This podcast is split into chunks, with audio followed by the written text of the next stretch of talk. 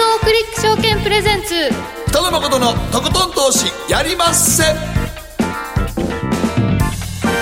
どうも皆さんこんばんは。北野誠です。そして。進行 MC の大橋ロコです。そして番組アシスタントは。早乙女里奈です。はい、えー、今日はちょっとあそしてゲストは。はい、元インターバンクディーラー島井力夫さんにお越しいただいております、はい。よろしくお願いします。よろしくお願いいたします。さあそしてちょっとここでお知らせです。はいイベント中止のお知らせがあります。え2月23日日曜日に開催予定だった北野誠のとことん投資やりませの公開収録は昨今の新型コロナウイルス流行の状況を鑑みましてえ中止を決定いたしました。え楽しみにしていた皆様申し訳ございません。え現時点ではイベントの振り替えなどは予定していないんですが、まあこの状況をちょっと鑑みてということですのでえ大変申し訳ないのですがまたねどこかで、はいまあ、どっかのタイミングでやれるとはい、思いますやると思いますのでね。そのタイミングを待っていただければと思います、さて島さん、はい。えーこの新型コロナウイルスがやっぱり世間でね大変話題になっているんだけれども金融市場特にアメリカの株式市場はもうお構いなしですね。あアメリカはもう別の世界ですよね。別そうです世界ね。もう全然です影響受けてないですからね。えーまあ、あの遠い地球の反対側のことだと思ってるそうので。ほんでもう渡航禁止も早々と打ち出しましたしね、えはい。ーもう冷たいもいいところですよね。まあ、このあたりね、なぜアメリカの株はこれだけ強いのかということと、今日はあの為替、特にオーストラリアドルにフォーカスして、はい。最近ね、あのオーストラリアドル、すごい弱かったんですけれども、まあこのままずっと下がっていくのかどうかということをいろいろと解説いただきたいと思いますので、はいよろしくお願いいたします。はい、お願いします。そして番組後半は総実総合研究所調査グループ上級主任研究員安田沙子さんをお迎えいたしましてトランプ政権発表しました一般教書演説予算教書でわかる肝入り政策と注目の関連セクター一体どこがトランプ政権2期目、まあ、軸になっていくのか。そして、えー株式市場をいろいろ見ていく上ではどんな株とかどんなセクターが注目なのかということを安田さんにじっくりと紐解いて解説いただきたいと思います、えーそして今日の皆さんからの投稿テーマあなたが頼りにしているものなんですか？ということで私最近あのサプリすごい効くので頼りにしちゃってるんおですおあの僕もサプリよう飲んでますけどね。何を一番効くと思って飲んでらっしゃいます？もうニンニク。ニンニク？ああやっぱり。僕もすごいニンニクに戻りましたね、はい。ニンニク卵黄とかいっぱいありますそうありますよね。はいはいはい。私はビタミン D あの、12月25日のクリスマスの時のこの本番中にですね私発熱しまして、はいはいそう大迷惑やったやつね。熱がガーッと上がるという。みんな全員がここであインフルや。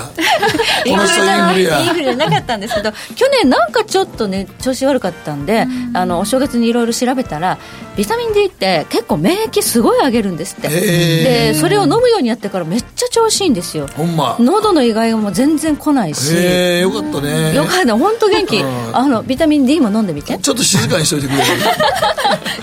今 本当調子いいからみんなに勧めたいということでね。もう打ち合わせからうるさいやろ元気やったらとかで。どうしていいかわからんわ。普通がないんか 普通が。本番中になんかもう、ね、絶対熱あるわいう顔してる時とものすごい喋る時ともうなんとかならんかな はい今日皆さん頼りにしているもの何？はい。送ってください、後半でご紹介させていただきます。ではこの後誠とひろ子の週間気になるニュースから早速スタートです。北野誠のとことん投資やりまっせ。誠さんより私についてきなさい。わかりました。この番組は良質な金融サービスをもっと使いやすくもっとリーズナブルに GMO クリック証券の提供でお送りします。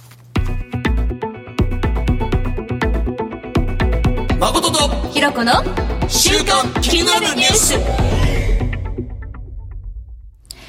さて、ここからは、誠とひろこの週間気になるニュースです。今日一日のマーケットデータに加えまして、この一週間に起こった国内外の気になる政治経済ニューストピックなどをピックアップしてまいります。まずは今日の日経平均です。175円23銭高、23,861円21銭で取引を終了しました。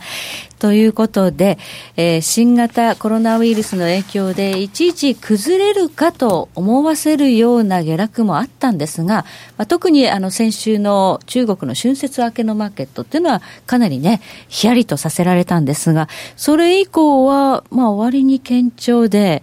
高値はまだ更新していないんですが。ニューヨークダウはね、もう。もうニューヨークダウは。更新してます更新してますからね。うんニューヨークダウよりもナスダックとか S&P なんかすげえですよね。すごい。はい。うん、これをどう読むかというのは、まあ、島さんにいろいろとお話を伺っていくんですが、うん、あの、日本の企業業績、うん、あるいはまあ消費増税の影響、いろいろこうトータル的に見ると、こんな高いところに今いていいのかなっていう、うん、ね、日本株ですよね、えーえー、でもあの外人のトレーダーは、はい、おそらくダウのレートにドル円をかけたものが日経だと思ってるんで、うん、えー、個々の企業業績って、あんまり、まあ、いや、ちゃんと本当は分析してるんですけどね。でもそれよりは、ちょっとマクロの力でやっちゃってるんじゃないですかね。はあ、まあ、今日はソフトバンクですからね。まあ、そうですね。ソフトバンクは、あの、エリオット。あれ、インサイダーじゃないですかね。そうなんですよ。だから、あの、スプリント、あの、うん、アメリカでね、はい、なかなか、あの、認可降りてなかったの、認可降りたんですよ。はい、それが今日あれでしょ、今日、ぶっ飛んで。でも、あの、物言う株主、アクティビストって言われる、うん、そのエリオット、なんと、なんちゃらっていうとこが、ソフトバンクの株を取得して、いろいろ言ってたじゃないですか。そのおかげで、あのね、今、大儲けですよね。大儲けですよね。でも、あの、もし、本当にその情報をどこからかから知って買ってたとしたら、はい、まあ、犯罪完全に、うん、インサイダーです、ソフトバンクって、もしかしたらもう、そのウィーワークの問題とか、あと融資負債が多いということで、あんまりその将来性という時意味では危ないっていうふうに言われてましたよね。今期だって赤字でしたからね。そう、しかも今日ね、決算出ました。決算出て赤字でしたもんね。ところが、エリオットはそこを買って、、うん、まあいろいろ、まあ、株を上げるためにね、孫さんもっと努力しなさいなんていうことが、ここ1週間か2週間前に出たニュースだったんですよね。ですよね。なんかうん、なんか最近ソフトバンクの悪いニュースばっかり集中的に出てましたし、えーうん、一連のすべてがすべて出来レースだったら。っていうふうに、ちょっとタイミングとか時期的にね、うん、今回、だからそのスプリントの件がね、うん、アメリカで承認されるあれ、3位と4位が合退したんですかね。あそうです、ええ、だよね。うん、まあ、孫さん、ずっと前から、まあ、それを、それを最終目標に、まあ、まあ、画策してたと思うんですけどね、えーそれはなかなか OK されなかったんですけども、うん、どうして急に OK になったんでしょうね。うん、だからね、なんかこう、素人目に見ても、なんか知ってたんじゃないの？ってね、もやってする感じがあるんですけれども、とにかくまあ、ソフトバンクがポンポンと今、あの戻ってきてるということも、日経平均株価にとっては、まあ、いいことですね。気度高いですけどね。いいことなのかなという気はしますけれどもね。はい。そしてアメリカの株式市場、昨日は48セント安、29,276ドル34セントということで、まあ、ダウ平均は少しね、あの上値重いんですが、まあ、ナスダックとか S&P500 っていうのはポーンと市場最高値超えて強いですよね、うん、テスラの株なんかもすごいですよね。テスラもすテスラもう今、まだ買えるのかなと思いますけどね。あ、でもなんかあの、この間、あ、じゃもう何年先まで、いや寄り込んでいってんやと思いますけどね。うん、そう思うんですけど、でも今日の日経新聞でしたっけ、なんか書いてありましたけど、やはり日本のメーカーっていうのは、あのブレーキとか、いろんな個々のこういう、なんかですかね、あのいろんな CPU 載せてるんですけども、はい、一つ一つの機能に対して載せてるんですね。テスラは、それは真ん中のコンピューターで全てやってると。はいはい、そうすると、コストが全然違ってくることになりますし、えー、まあ、要するに OS みたいなの全部一人で全部握ってることになりますから、うん、これはもう数年、こう、アドバンテージがあるので、うん、やはりこう、電気自動車がこう、伸びてくるとしたら、ちょっとかなわないんじゃないかなるほどね。ははい、ということでね、米株もね、あの、すごくこう、大きく動いているものがあったりということで、え今日はアメリカ株どうしてこんなに強いのか、そして、まあ、オーストラリアドル、えこの後ね、後半でじっくりと伺っていきたいと思います。えそして、え原油先物市場、現在51ドル7セントまで戻ってきています。一時は50ドル割れというところまで売り込まれていたんですが、少しレンジ内に回帰する動きが出てきているようです。ゴールドは1565ドル。こちらは高止まりということで、決して下がることがないというような強さを見せていますね。ということで、ここでりなちゃんがこの1週間気になったニュースピックアップです。はい、えー、今週はキャッシュレス社会に賛成反対現金の安心感根強いかというニュースなんですが、はい、博報堂生活総合研究所がお金に関する生活者意識調査の調査結果を発表したそうなんですが紙幣や硬貨といった現金を使う必要のないキャッシュレス社会の賛否を聞いたところ賛成と答えた人は全体の63%とキャッシュレス化に賛成の人が過半数だったということで2017年に行った調査では賛成派が48.6%反対派が51.4%で反対の方が多かったんですけど、まあ、スマートフォン決済などのその浸透でキャッシュレスへの抵抗が弱まってきたのではないか。ここね、1、2年、 PayPay とかね、はい、なんとかペイとかの。なんとかペイ多いですよね。PayPay でもなんかあの銀行口座から引き落としするのあれ、ちょっっと面倒くさいのよね。私、ペイ関連は一つもやってない。ほんま。い。や、やろうとしたら、あの、銀行のね、引き落としのところでまた銀行のね、あの、ネットの、あ、紐付けるために？そうそう、紐付けなあかんけど、それの作業が結構面倒くさい。まあ、その面倒くさい作業やってでも、そのキャンペーンでキャッシュバックとか、相当ばらまきましたから、かなり皆さん浸透して。そう、やっぱり PayPay が一番いいんですけど、 LINE Pay とかやってますけどね。そう、 LINE Pay とかも、なんかそれでやるとみんな割り勘するのなんか楽だとかいう話も。そうですね。 FamiPay とかもありますけど。ね、いろいろちょっとありすぎて。ちょっと乱立ですよね。ありすぎてっていう感じですけど、だからまあ抵抗はなくなってきているとはいえ、まだ現金じゃないと食べられないお店とかあるもんね。そうなんですよ。はい、そうなんですよ。私先日あのちょっとあの個人店のあのインド料理屋さんに食事に行ったんですけど、はい、私もうカードで払う気満々で行って現金しか使えないと言われ友達を呼びました。うっかりしてました。くれないよ、みなちゃんだから。いや、あの、これ月曜もね、あの、JR でね、はい、あの、カード、クレジットカード使えなかったんで、窓口で揉めてましたから、皆さん。いや、でもね、なんぼクレジットカードとか、スマホ決済があっても、多少の現金持っとかないとやばいっすよ。そうなんだ、ね、って、携帯が落ちたらどうすんのとか、もし落として 割れて、昨日止まったらどうすんのとか、そうですクレジットカード使えない場合もあるから、ある程度の現金はやっぱり皆さん持ち歩いとかないと怖いっすよ。完全にデジタルにするのはやっぱ怖いですね。うん、そうです。電気が流れてないとどうにもならない。この話で一番よく言うのがね、はい、うちの娘がユニバーサル・スタジオ・ジャパン行った時に、はい、あのチケットをこの電子、このスマホのチケットで全部落としてて、スマホでタッチして入れるようにしたんやけど、みんながあまりに人多かって Wi-Fi 使いすぎたら入らないのよ。つまりだからみんなが基地局行っちゃうから、どんどん電気は食っていくわ。ああ、バッテリーをもう。バッテリーがどんどん落ちていくわ。んで、まあ、バッテリーを充電するとかあんねんけど、うん、自分の入りたいゾーンはこれ、時間が決まってたりすると、これで入らなあかんけど、はい、繋がらないのよ。ええー、ダメやん。だから、そんだけの電波が飛びまくってるから、みんな。娘それと初めからじ実験買ったらよかったんですげえぼやいてたもんむっちゃ不安になるって確かにやっぱアナログまああの地図なんかでこうやって歩いてても、はい、なんかこううまくつながんない時あったりするはいはい、そうするとやっぱり印刷して持ってた方が安心じゃないですかあの Google アース時々なんか間違った時にそうそうそう道一本急にパッええええ今どこ行ったんやこれそうそう急に自分がワープする時ありますそうだからやっぱりあの現金はねある程度は持っとかないと怖いよやっぱり。だって通信障害とかバッテリー落ちたら終わり落としても終わりやし、そうです、ね、一番スマホ落とす場面って一番多いの何かしてます？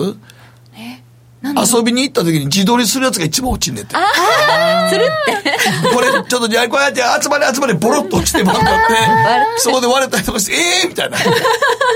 だからやっぱり、あの、現金は、やっぱある程度持って歩いとかないと怖いですよ、やっぱ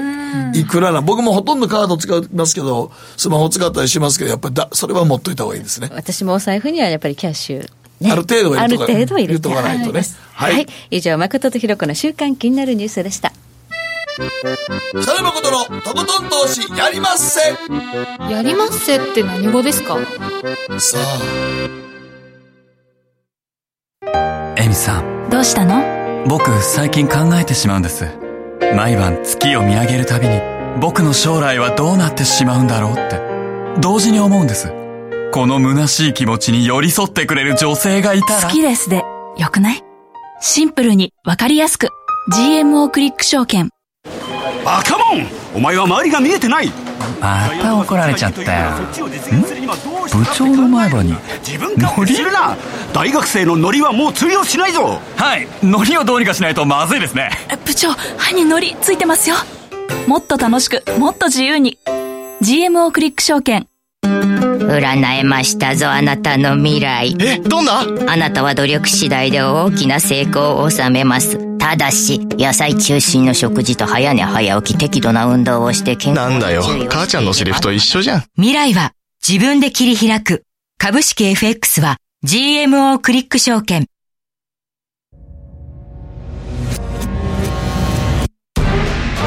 北野誠のとことん投資やりまっせ誠さんより私についてきなさいわかりました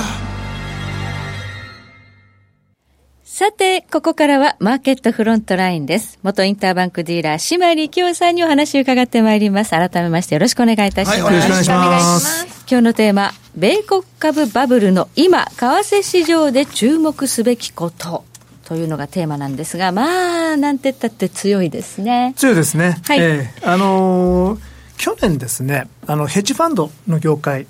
えーまあ、マクロファンドとかそういうところはあんまり良くなかったんですけども、はい、株のファンドのパフォーマンスがすごい良かったんですよ。えー、まあ、買ってれば。買ってれば、まあ。買ってればいいわけですからね。えー、でもまあ、買ってればいいはずなんですけども、そうは言ってもやっぱり。売っちゃう人もいますええー、2018年の12月とかこう急落しましたから、それを見てると、どっかで売り、どっかで売りっていう考えがどうしても出てきますから、結構去年、ベアな人多かったですよね。多かったです、多かったです。うん、米中ね、通商協議で、やっぱり、うん、あの決裂すると下がるみたいな、そんで下がるっていう意見多かったんだけど、結果、やっぱり上がりましたねっていう。えやっぱりそれは、やっぱりトランプ大統領が、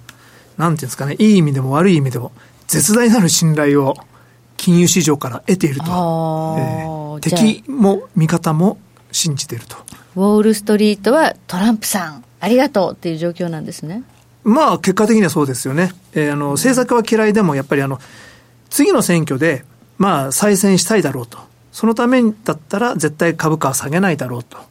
あの、これはもう、あの、分析とかそういうわけ というよりは、もうこの人だったら株を下げるような政策家を取らないから、あのロングにしてるしかないと、うん、そういうところですね。なんといっても、まあ今年は大統領選の年ということで、下げさせるわけにはいかないうん。でしょうね。っていう、そこを投資家の皆さんは読んでいるということなんですかね。まあ、あの、絶対下げさせないはずだと。まあ、あの、で、なぜそういうことができるかっていうと、はい、まあ、まず、まあ、財、財政政策と金融政策、二、つありますけど、はい、財政政策は財務省で、今やってらっしゃるのは無入信財務長官と。ゴールドマン・サックス出身。まあ、あと、またゴ、まあ、元ゴールドマン・サックスなんですけども、僕直接知らないんですけどね。一緒だったわけじゃないんですか？えあの彼もあのモゲジだったんで、はい、たモゲジの人に聞いたらあの性格はいい人だって。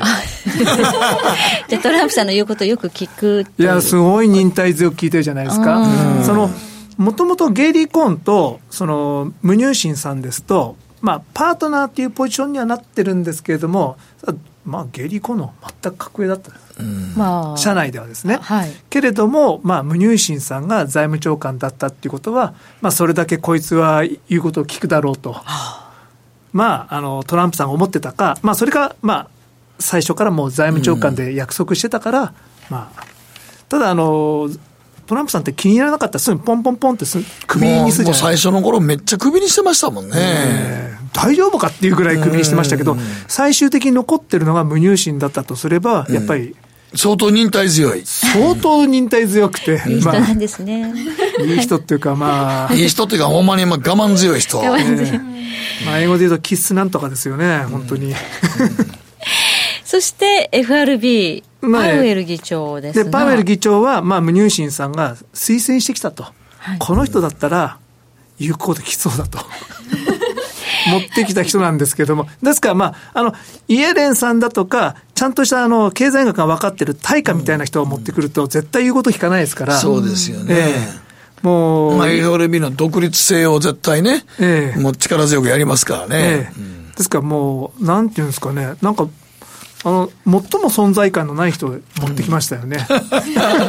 はい。えーまあ、結果的には去年3回も利下げをしたと。まあそうですね。えっ、と、いや、実際、あの、2018年の12月に利上げした時、はい、その時トランプさんすごい反対してたのに利上げして、はい、で、株価が落っこったじゃないですか。そうですね。えー、そこで、やはり、まあちょっと、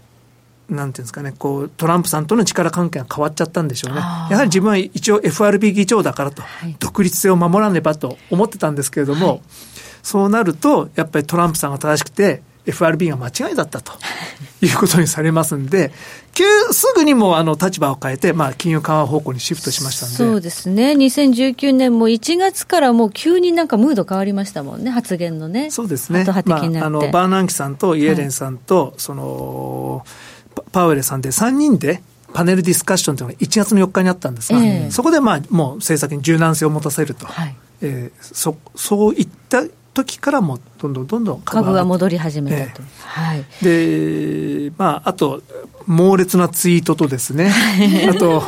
今週も言ってましたね。なんか先週かな？まあ、昨日ですね。あ、昨日、早く利下げしろって。早く利下げしろっていうのは、まあ、一昨日ぐらいにも言ってましたし、はい、昨日は、はいいや、パウエルが、ジェロン・パウエルが話し始めたら、それまで多分150ポイント上がってたのに、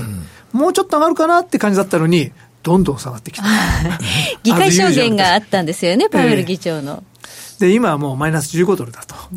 トランプさん、そうやってチクチク。チクチク言うんです普通でもまあ、歴代大統領であれほどね、ツイッターとかで、意外となんかこう、チクチクチクチクとか、言ってますもんね。もう本当に。だから一国のなんか大統領とか、一国の総理があんなツイッターで、人を罵倒するとか、ちょっとあんまり今までの歴史を見見たことがないので、我々としては分からないですよね。本当ですよね。あの、人間としてどうなのかってっていうのはどうしても まあでもこの財務省と、まあ、FRB というね、中央銀行を両軸で。コントロールしてると完全に。完全してますよね、えー、ですから、まあ、あの市場関係者としては、まあ、もうパウエル議長の話は聞いてないんですよ。ええ、多分ね。ええ、あの、聞かなくていいんです。あのええ。えーと、トランプさんが何かあったら利下げすると。言ってると、だからあの利下げすることにもなってますし、それからですね財務省っていうのはですね、あのその2018年の12月の時にですね、えー、PPT というものをこう発動するようにとトランプさんがですね、はい、無入信財務長官に言ってきたんですけど、はい、プランジプロテクションチームというのがあって、はい、株価急落した際にですね、こう、マーケットを買い支えると。で、これはですね、あるのか、本当にあるのかどうなのか分からなかったんですよ。はい、で、あるらしいよみたいな、昔ですね、えっ、ー、と、ワシントン・ポストか何かがそういうのがあるらしいっていう報道をしたんですね。はい、それだけぐらいで、はい、あの、本当に実在するものかどうか分からなかったんです。はい、ところがトランプさんは、まあ、あると。無入信さんもそのチームをですね、なんか、ま、なんとかワーキンググループというのは、つく、あの、久しぶりに開いて PPT を発動したみたいなこと言ったんですよね。ああ、じゃあ株を買い支えてるそうなんですよ。国家が。えー、国家が。中国みたいですね。いや、そうなんです中国も国家体っていうのが出てきて、まあ、でも、アメリカってすごい自由主義ですけども、今日もその、何ですか、外交文書をですね、暗号化するスイスの会社があったけれども、それを、アメリカとドイツで所有してたっていうニュースが流れてましたけど、うん。自由なんですけども、ちゃんとこう抑えるところは。まあ、管理してる管理してると。いうことなんです、ね、恐ろしい国ですね。まあ、ということは、えーまあ、株はもう皆さん、そのトランプ大統領がいる以上、下がらないだろうという信頼があるということなんですか？そういうことです。ですから、まあ、日本も日銀がやってますからね。まあ、ねまあ、プライスキーピングオペレーションって言いますからね。うん、PKO とかね。PKO ね。はい。この場合、えドル円相場どう考えればいいんですか？今日なんか夕方にね、ぴょんとまた100等円上がって、なんか意外にしっかりしてるっていう。あのー、なんか下にはですね、大きな投資家が買ってるんじゃないかっていう噂はありますけれども。GPIF が買ってるみたいなね、外線。なんか、ね、クジラが出てきたって言ってる話ありますけど、クジラって言ってますけど、ね、なんでこの、このタイミングで買ってんやろうと思って。もう、外物に投資するしか投資先がないのかもしれないです、ね、ああ、ちょっと詳しいことはわからないんですけども、あのー投資比率っていうのは厳格に決められてて、ただ1、2%の裁量は効くんですね。うん、で、あの、マーケットがガーッと落ちるとですね、動くと、その、比率が変わってきますんで、当然反対売買として出てくるんですけれども、こう、真ん中のところで出てくるということは、その裁量を少し変えてきてるか、それとも、その、おそらくはですね、JGB の償還がいろいろありますんで、で、償還した分をまた JGB 買うといっても、マイナス金利なので買えないと、ね、はい、日本の国債ですね。うん、で、やっぱりちょっと外物の比率を上げてるのかもしれないなというのはあります。そうすると、まあ、下は硬いと。下は硬いと。けれども、上は、日本の経常収支っていうのは、やっぱり毎年20兆円近い黒字なので、まあ、その黒字はほとんど証券投資なので、日本に戻ってくる必要はないんですが、ただ、20兆円ずつ毎年毎年外に積み上がってくるわけですよ。で、日本全体で見るとものすごいドル円のロング持ってるんですね。うん、400何十兆円ぐらいの、うん。で、必要があればそのポジションにリグってこれると。はい、で、えー、まあ多分2月、3月、もう2月ですから、3月の決算に向けて少しずつこう、炎天が。あえー、まあ、本決算に向けてのレパトリーっていうのは起きやすい時期まあ、えー、まあ、どっかでね、関係性はきませんから、まあ、そうなんです。ずっと置いといたらですね。ねはい。えー絶対持ってこないといけないんで、いつかは。ということで、上も重い。限られてる。だからあまり動かない。動かない。じゃあ、今日は動く通貨の話を。動く通貨が5ドルなんですか。5ドルは将来もしかしたらということで、はい、えー、ちょっと持ってきました。はい。えー、オーストラリアドルというのは、えー、これまでずっと売られ続けていて、まあ、かなり安いところまで来ているんですが、さあ、先週の RBA、オーストラリア中央銀行は、いや、利下げしないよということで、はい、ちょっとそこでね、おお、しないの？っていう感じがありましたけれども。ええまあ、ちょっと僕はですね、オーストラリアドルがここで底を打ってるのかどうかっていう判断は、まだできないと思ってます。はい、で、まあ、やっぱり新型コロナウイルスの影響は残ってますし、中国経済がどうなのかわからないところはあるんですが、はい、オーストラリア経済だけを見ると、かなりすごく改善していると。このチャートは何ですか？はい、えっ、ー、と、左がですね、カレントアカウントバランス、まあ、経常収支ですね。はあ、緑のグラフが経常収支なんですが、こう、結構昔からのチャートなんですよ。1960年代 ?60 年代からなんですけれども、うん、60年代ちょっと、あの、ゼロより上があるんですが、はい、70年、80年、90年、2000年代、2010年代と、ずっとですね、経常収支赤字なんですね。これ最近黒字になってるの？そうなんです。まあ、ここ最近。これが黒字になったと。で、貿易収支も、まあ、ほとんど赤字のケースが多いんですが、今年、まあ、最近になって、この貿易収支の黒字が GDP の3%を超えてくるようになったと。このオレンジのラインですね。オレンジのラインですね。はい。経常収支、貿易収支ともに今、ものすごい勢いで、ちょっと伸びてるんですね。そう、かつてないことなんですね。まあ、まあ、累積した、あの、その、対外債務というのは、はい、たくさんありますので、はい、日本とは逆にですね、まあ、あの、対外債務があるので、いつでも通貨弱くなる要素はあるんですが、はい、ただ、最近の数字は劇的に改善しているということです。まあ、右側にあるのが政策金利で、ね、ずっと今0.75でしたかね。えーで、このブルー、先っちょのところにブルーが書いてありますけども、はい、これはマーケットの予測なんですね。もう一回ぐらい。一回、二回、まあ、利下げするかもしれないっていうところでしょうか。うん、はい。じゃあ、この貿易収支、経常収支が伸びている。そして、次のページ。はい、えっ、ー、と、括弧2に行きますとですね、はい、えっ、と、まあ、あの、左側のチャートはですね、オーストラリアとですね、米国の金利差。なんですが、はい、まあ、ずっとオーストラリアの方が高かったんですが、はい、ここに来てオーストラリアの方が低くなってますと。まあ、それだけ一生懸命金融緩和してますよと。あえー、はい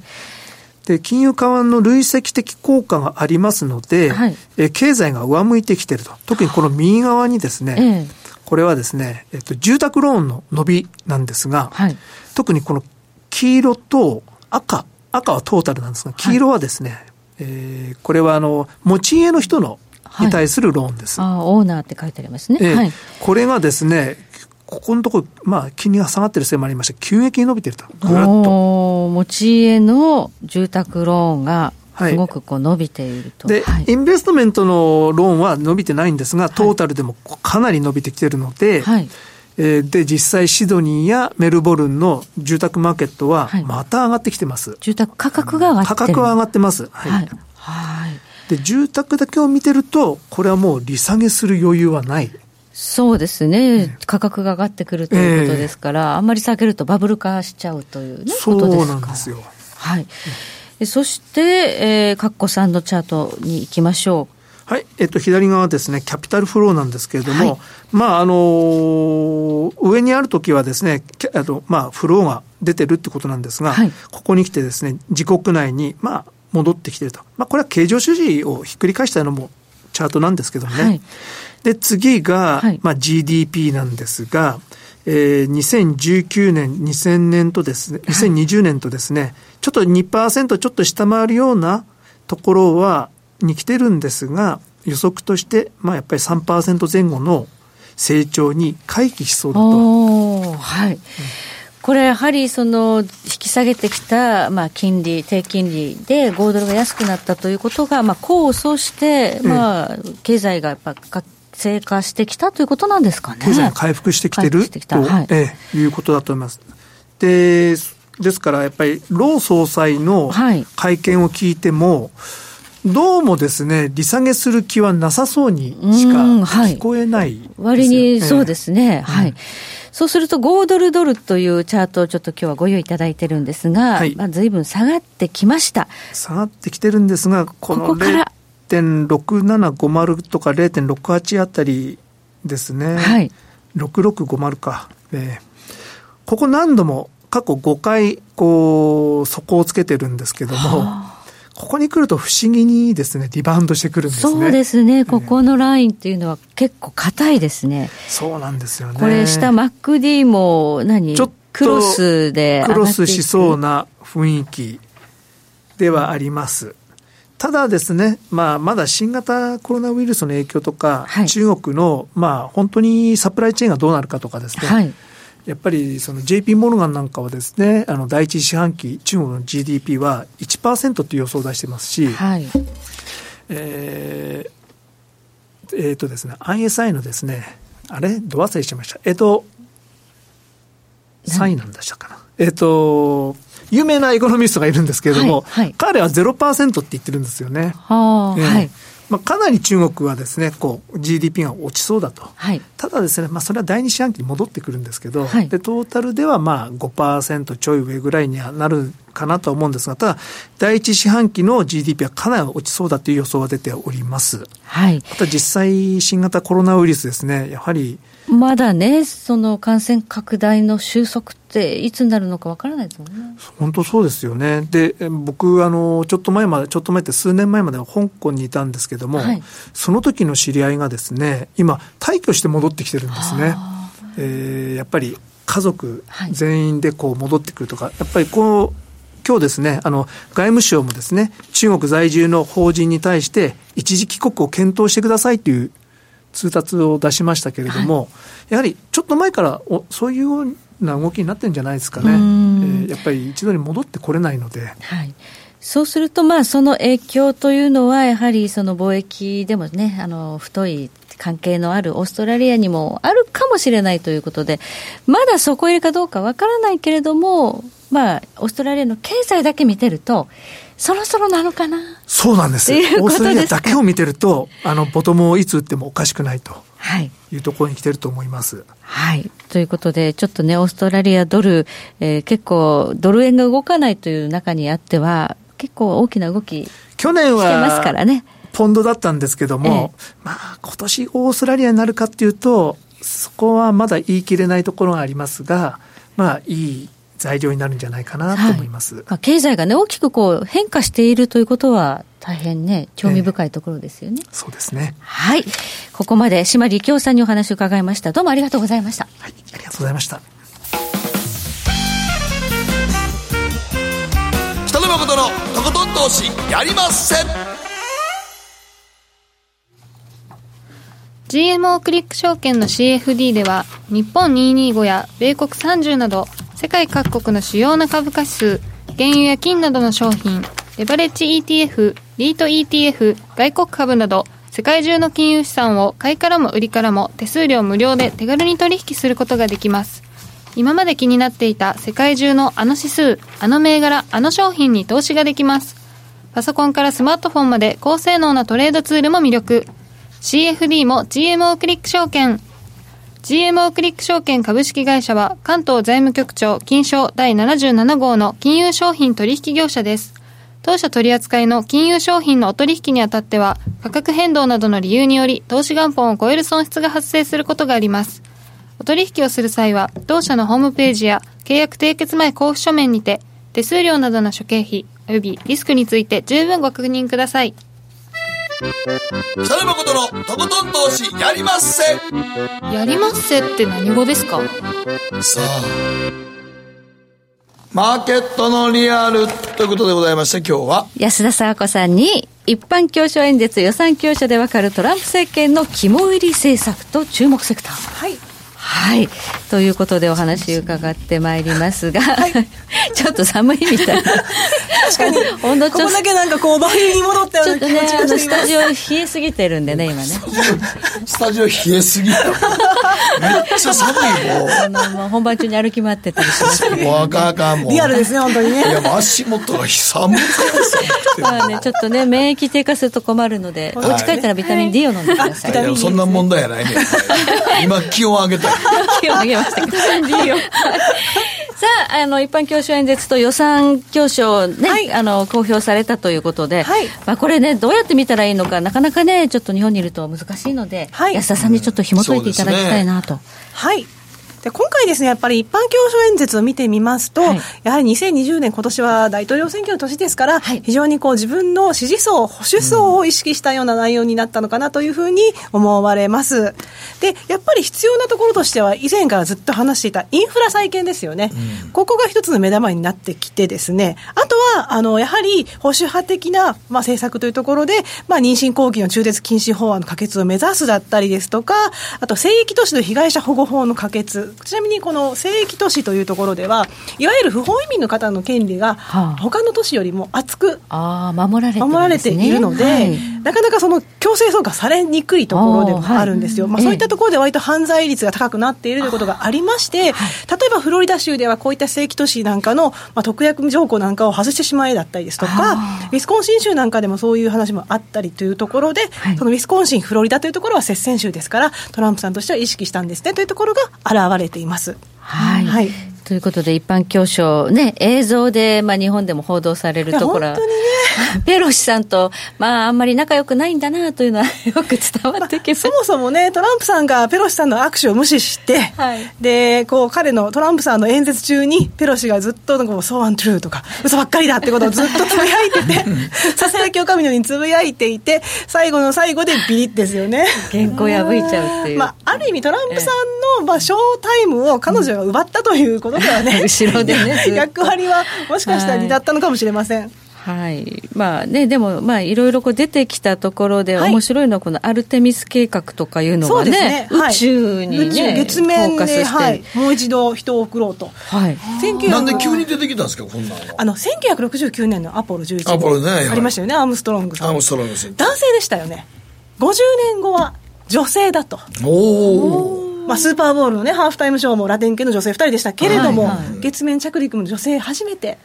行かせようということで、アルテミス計画。ちなみにアポロは太陽神ですよね。うん、この双子の兄弟がアルテミスという月の女神です。うん、ということで、月へということで、アルテミス計画という名前になっています。はい。はい。まあ、ここあたりにね、もう予算をちょっと割いているということですので。そうですね。はい。はいというところでですね、まあ、予算の話だけで言いますと、はい、あの保守派におもねる、まあ、案だという話になるんですが、やっぱりその防衛費というのは緩やかに拡大していく一方で、非防衛費というのは下がっていきますというところで、まあ、2021年度の場合、21年度ですから、はい、2020年の10月から21年の9月、はい、つまり今回の予算教書というのは、大統領としてトランプさんが再生しないと、提案はしたけれども実現はしない、うんうん、とりあえずその予算のたたき台として共和党がこれをもって民主党と協議するんですけれどもただこれが実現するかしないか、これが本当に行使できるかどうかっていうのは、まだわからないんですよ、ね、通らないとね。はい。はい、だからこそ、こう、支持層におもねるような案を盛り込んでいるというところがあります。はい、はいということで、まあ、防衛費は増えて、非防衛費が減っているというグラフを見ていただきました。はい、そして予算教書で主な各省庁の割り当て見てみましょうというところでですね、はい、やっぱり一番多いのが退役軍人賞なんですね。はい、ここはあのもともとトランプさんがあの軍人に対するまあその配慮というところですとか厚遇している傾向がありますよねというところでここはあの軍人の方だけではなくてケアギバーいわゆる家族の介護者の方にも保険を拡大させようというところで13%と拡大になっているんですが、はい、注目はやっぱり NASA。はい、これは前年比で見ますと12%の増加になっています。で、先ほどお話ししたアルテミス関連の費用がしっかり乗ってきたということですね。はい。はい、あとあの、国土安全保障省ですね。こちらはやっぱりその移民のあの移民の政策を強化すると、規制を強化するという意味で、こちら、上乗せされていまして、はい、特にあのアイスですね、移民関税執行局、いわゆるその移民の取り締まりを行っているところなんですが、はい、ここでいわゆるその拘束者を増やすという意味で、ベッドも増やすと、もう取り締まり官も増やすし、その取り締まるところの場所もこれはかなり保守層に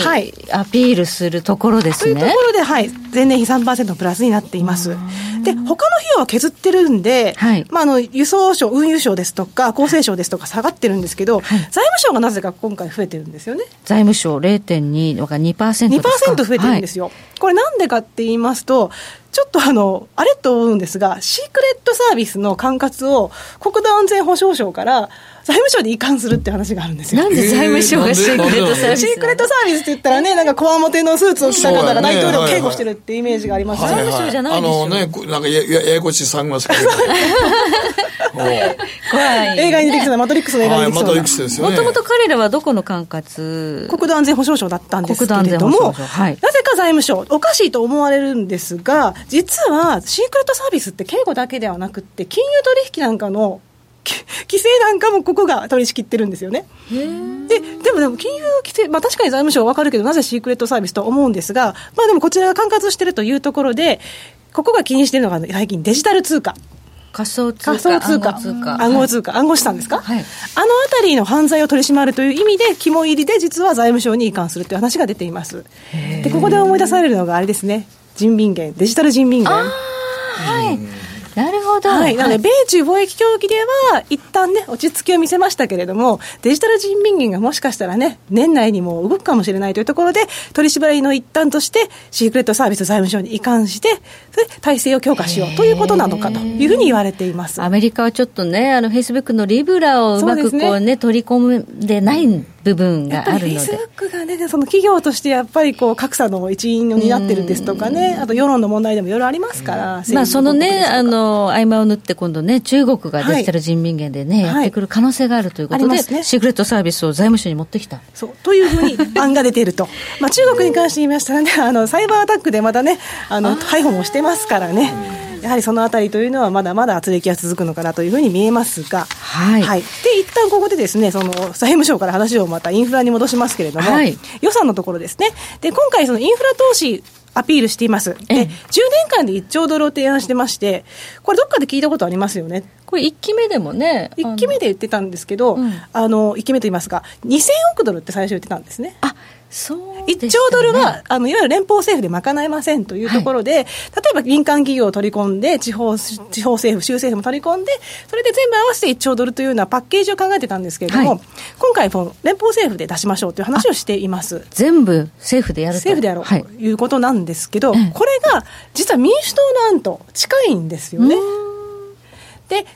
今はもうとりあえずトランプさんの目の前では再選ですと。で、中国との貿易摩擦も一旦終わっていると。なると、内政にやっぱり目が向けられると思うんですこれね、まだ実現できてない公約の一つですから数少ない公約のうちの一つなので、はい、まあ、ここをもしかしたら推進していくとしたら、まあ、民主党との取り付けもしやすい部分かなというところがありえます。じゃあ民主党案に寄せることで投資やすくしたと。ということが考えられますね。で、はい、そのうち面白いのが、まあ、既存の法制にのっとった予算で8100億ドルというのを入れたのと、もう一つ新たなプログラムとして1900ドル入っているんですが、はい、この中にですね、地方再生プログラムが入ってるんですね。地方再生、はい、例えば僻地の、まあ、農村地だとすると病院も何もありませんというところ。そうすると高齢化もね進んでいる中でいわゆる遠隔の医療サービスを提供しましょうとか。でそうなってくると、もちろん高速ネットも必要だし、単なるインフラだけではなくてというところで、今、日本もそれをだから問題になってるの、そこですよ、そうですね、過疎地域、ネットで使えたらええねんけどねっていうところやけど。なるほどねで、そういったところはできていないので、250億ドル割り当てて進めましょう。で、この名前が、リバイタライジング・ルーラル・アメリカ。はい、これは実は、オバマ政権ですとか、あとサンタースさんが推奨した名前でもあるんですよ。うん、あ、そのままその名前を持ってきてる。持ってきてる。まあまあまあ、地方再生という言葉で言ったらどこでも当てはまりますけれども、うん、ただそういう言い方をすると、やっぱり民主党の名前でもあって、これ反対するのというような立て付けもできるかなというふうには思います、ね、じゃあ、うまいこと通るような、ね、うん、はい、まあ。持っていき方をしたのかなとは思います。ちなみにあのトランプさんスーパーボールで演説あの広告出しましたけど、うん。はい、The best is yet to come って言葉を使ったんですね。うん、あれオバマ大統領の再選した時のセリフなんですよ。2期目再選を決めた時の演説がそのセリフだったんですあとフランク・シナトラの名曲のタイトルでもあるんで、うん、リベラル層と保守層をがっちり掴んだという上手だった、コピー文句でもあるんですね。いや、この間あの NHK であの大統領選ちょっとやってましたけど、はい、あの、すんげえ細かくデータマンオンね。あのブレーンで。そうですね。各地域で、この地域はこれが強いとか、はい、この地区はこれが弱いとか、じゃあこれを強化しようとか。すごいですよね。あの、まあ、もともと共和党と民主党の、あの、支持だって両方とも全国の25%ずつで、真ん中の50は富裕層なんですよ。はい、だから不動票をどう取り入れるかで、もう政策、コロコロいろんなところで変えるんですよね。はい。訴求するものを変えていくわけで、エリアごとにね。手を変え、品を変えですね。まあそういう意味ではなくなったノムさん戦略かもしれませんね。頭脳プレーかもしれませんが。インフラって聞くとね、その建設資材なんかがね、はい、まあ注目される。コモディティちょっと湧いてくれると嬉しい原油ですとかもね、ねあの、やっぱりインフラが動くとなると、あの鉄道なんかもね、出てきますから、そうするとやっぱりガソリンだったりですとかね、燃料というところで。通ればね、今ちょっとコモディティメタメタに売られてますけどね。ね というところでちょっとこう興味がある分野ではありますねというところ。はい、あともう一つはやっぱり NASA の予算が拡大されたアルテミス計画ですね、はい、もうここはすでに2018年の段階であの予算が割り当てられてきて、少しずつ増えてきてるんですよ、その中で割とこう具体的に進んでいて、もうその委託契約を進めている企業もありますと、それが6ページにご紹介しているんですけれども、その中で、えー、例えばマクサーテクノロジーズ。これはルナゲートウェイというですね、あの、月をの軌道を巡る宇宙ステーションを作ってるんですけど、はい、そこの電気推進装置を開発しているのがこのマクサーテクノロジーズなんですね、はい、この会社って日本では意外と知られてないんですけども NTT データとトヨタと実は提携していたりですとか、はい、結構面白い会社が入ってきています。はい。あとはやっぱりその防衛関連で有名なロッキード・マーティンなんかが、有人宇宙船オリオンの生産及び運用なんかを携わっていたりですとか、はい、あとはそのスペースロンチシステムっていうそうじゃなくエンジンのね、あの開発をしているところがエアロジェットロケットダインで、あとはそのボーイング、こっちもやっぱりロケット発射システムなんかを担当しているので、航空だけじゃないんですね。航空だけじゃないんですよね。ね。ですから、ボーイングはもう737マックスでもボロボロの状態ですけれども、はい、どこも契約しない契約できなくて、初めて受注ゼロという、いう60年ぶりのね、数字を出しましたけれども、意外ともしかしたら、こう将来的に長期的に見ると、買える銘柄かもしれない。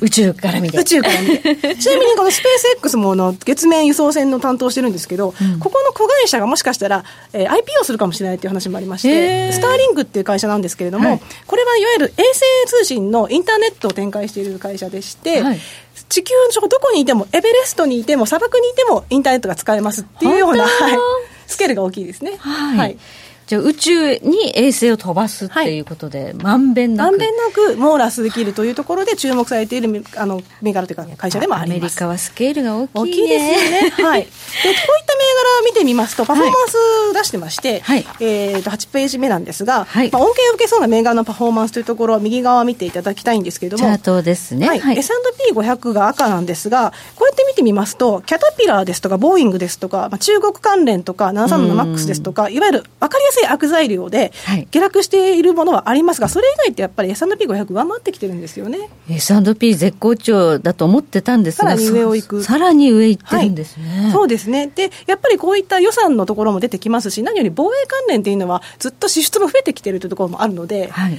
ある意味、そのディフェンシブ、まさにディフェンシブ銘柄というような扱いをされているということが、これで分かります。はい、はい、ということで、まあ、このトランプ政権のこのね、アルテミス計画というところで、はい、まあ、宇宙関連企業っていうのが、まだまだこれから。意外と知られたい部分もあって、それを見つけるのもまた。そうですね。あの、ボーイングが宇宙関連でもあるっていう発見もありますけど、知らない会社も結構ありますからね。はい、そうですね。IPO する企業ですとかね、はい、これからどんどんまた出てくるかと思います、はい、じゃあ、インフラ、それからアルテミス計画、宇宙関連銘柄というのがね、はい、まだまだ伸びるということで、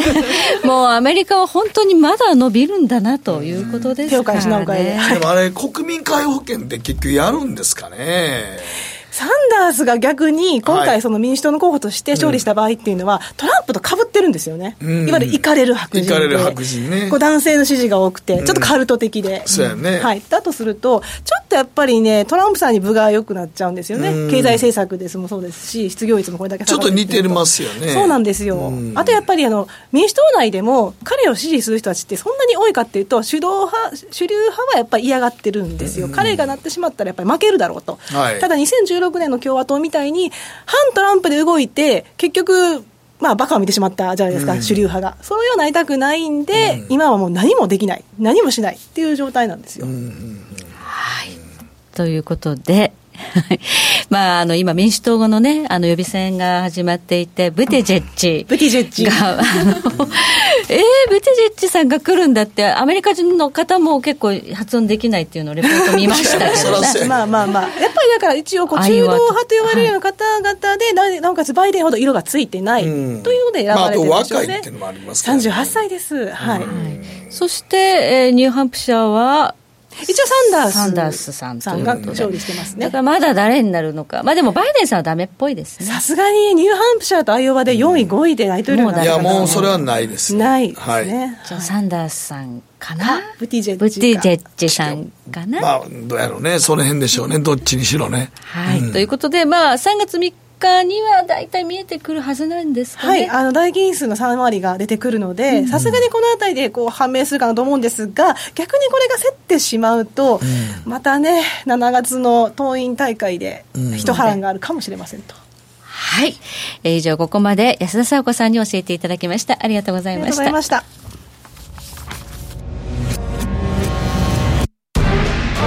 北野誠のとことん投資やりまっせ誠さんより私についてきなさい。わかりました。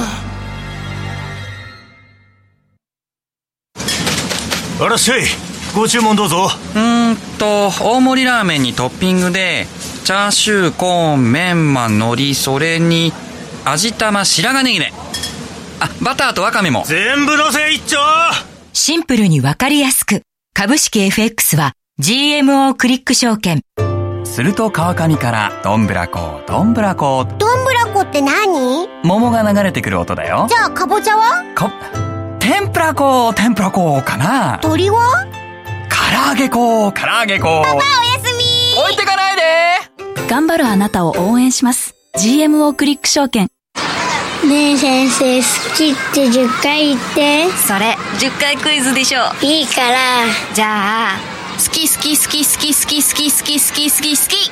僕も先生好きえもう思わず笑みがこぼれる株式 FX は GMO クリック証券さてここからは皆さんからいただいた投稿を紹介していきます今日のテーマあなたが頼りにしているものははい、えー、月丸さんですが私は頼りしてるのは風呂場の乾燥機です。うちのマンションの風呂場に換気機能だけでなく洗濯物の乾燥機能もついてるタイプですがこれのおかげで部屋干しせず済むだけでセキュリティ的にもベランダに洗濯物を干さずに済むので女性の一人暮らしには非常にありがたいです。今年の夏頃に今のマンションの更新があるんですが引っ越しにせよ白にせよ乾燥機の有無条件で外せませんね。洗濯物便利ですよね乾かすのにね、はいこちらウルトラゾーンさんからで今頼りにしているものはこたつでしょうか？うちには暖房器具はこたつしかないのでこたつが壊れたら生きていけません。飼っている水の中に住むカエルもこたつの中に入れているので冬眠することなく元気に生きています。こんな素晴らしいこたつですが海外でこたつというのを聞いたことがありません。海外にはないんでしょうか？アメリカにはないですね。アメリカないです、ね、ないです。暖炉はありますけどどっかの国で似たようなのあるって聞いたことあるけどまあでも日本特有っちゃ特有。やっぱ椅子文化ですからね、アメリカですとか、ね、畳の上じゃないと置けないですからね、はい、置けないです、板の間だと痛いですよね。座布団もないです。あれに入ると出れなくなっちゃうんでね。はい、田舎にあるけど今自分のうちにはないと我が家もないです、ね、もう だらしなくなっちゃうからね。そうか もうちょっとなんかあれ日本で世界に売り出したいのなと思う。ね、意外とあれ。でまこっちゃんそれ事業起こせば。いやなんで2つの輸出事業。私ちょっと取締役やるから。いやいやちゃんちゃんこも流行ったわけですから。そうあの反転意外と京都の反転は九州とかも反転はすごい外国人にめっちゃ受けてますからね。やりましょう。こたつも。こたつ布団もあの赤くしてね。金魚っぽくしたらいいんじゃないですか。中国人も意外と中国人も喜びますよ。可愛い文化で。ね可愛い文化でさて、ミーパさんからです。ズバリ、ラジオです。仕事中いつもラジオをかけていた自営業の父の影響で、中学からいつも勉強中はラジオを聞きながらのながら勉強でした。当時はながら勉強は批判されていましたが、高校生の絶好調の時はラジオを聞いて笑いながら、数学の問題をさらさらと言って脳がパラレルに処理しているのを一度だけ経験しました。今でもよく博学だねと言われますが、その情報源はラジオです。頼りにしていますということで、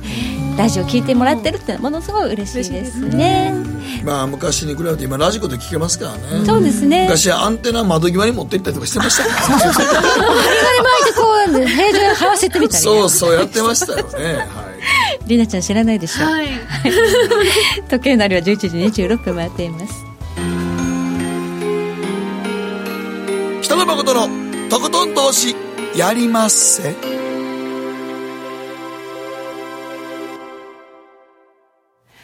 この番組は良質な金融サービスをもっと使いやすく、もっとリーズナブルに GMO クリック証券の提供でお送りしました。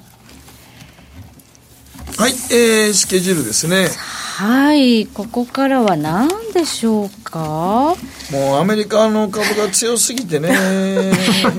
まあ一応、まあ、小売とか物価とか、はい、うん、まあ一応ね。注目の指標ですよね、1月鉱工業生産がねやっぱり設備投資今まで成長マイナスに押し下げてましたからここは戻ってくるかなというところは注目なんでしょうね、うはい、あと最近ドイツの指標と悪くないですか？鉱工業生産ですとかね。よくなかったですね、